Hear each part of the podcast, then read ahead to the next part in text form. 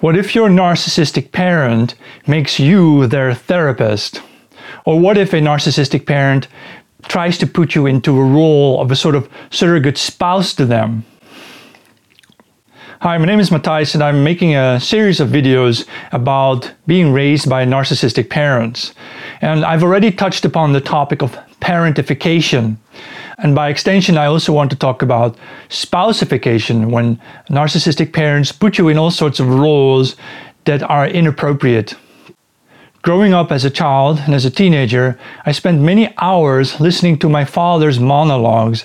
He loved talking about himself and especially about his past and the things that had gone wrong with him and his family. He would often repeat himself, and the stories would often follow the same script that he was somehow wronged by his family. Um, as a child, of course, and as a teenager, I had no idea, I didn't know that what my father was really doing is he was making his family, and especially me, uh, a sort of therapist as though he expected me to come up with solutions to his problems. And I did. As a teenager in my late teens, I actually started to offer my father the sort of life advice and life wisdom that he apparently lacked, that I had already acquired, to try to help him overcome his uh, painful past.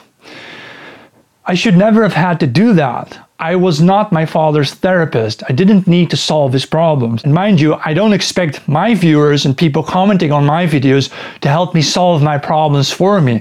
I'm going to solve my problems on my own. In fact, I believe I already have. I'm making these videos as a sort of graduation project to show people uh, all the different aspects of being raised by narcissistic parents and the sort of solutions that I have already found.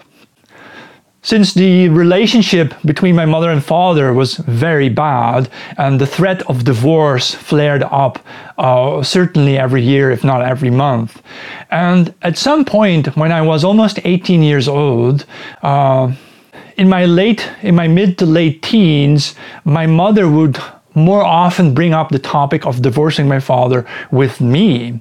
She would, uh, for example, when I was preparing myself to go to school to do certain exams, uh, my mother would uh, walk up to me while my father was either still in bed or he had already left to work. My mother would then, in, when I was in the kitchen, she would talk to me about the fact that she wanted to have a divorce.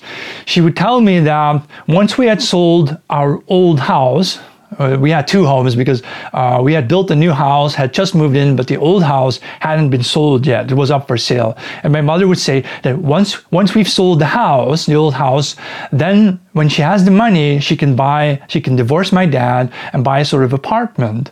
Now, she never spelled it out loud, but I did sense that my mother expected me to take on the sort of role of a male leader in her life. In other words, if my father was going to be out of the picture and my mother wasn't going to find another uh, lover, she expected me to be a surrogate spouse to her, to help her do the things that my father ordinarily would help her do.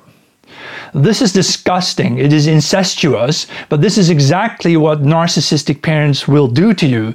They will make you their surrogate spouse. They will make you a surrogate parent, even, so that you must parent them as though they are the child and you are supposed to be more mature than them.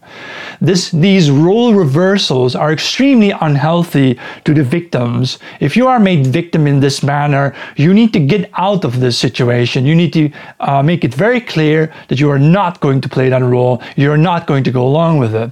In fact, that's exactly what I, what I did. My natural response was to tell my mother that she should stop talking to me about these things and she should find, say, a friend or maybe even a physician to talk to these problems about.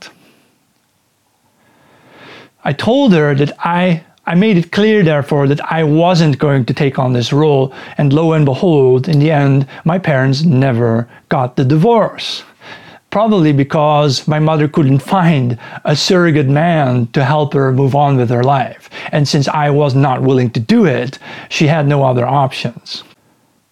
I used to feel, though, intensely responsible for, for the marriage problems between my parents because they parentified me. They made me their therapist. They made me their parent.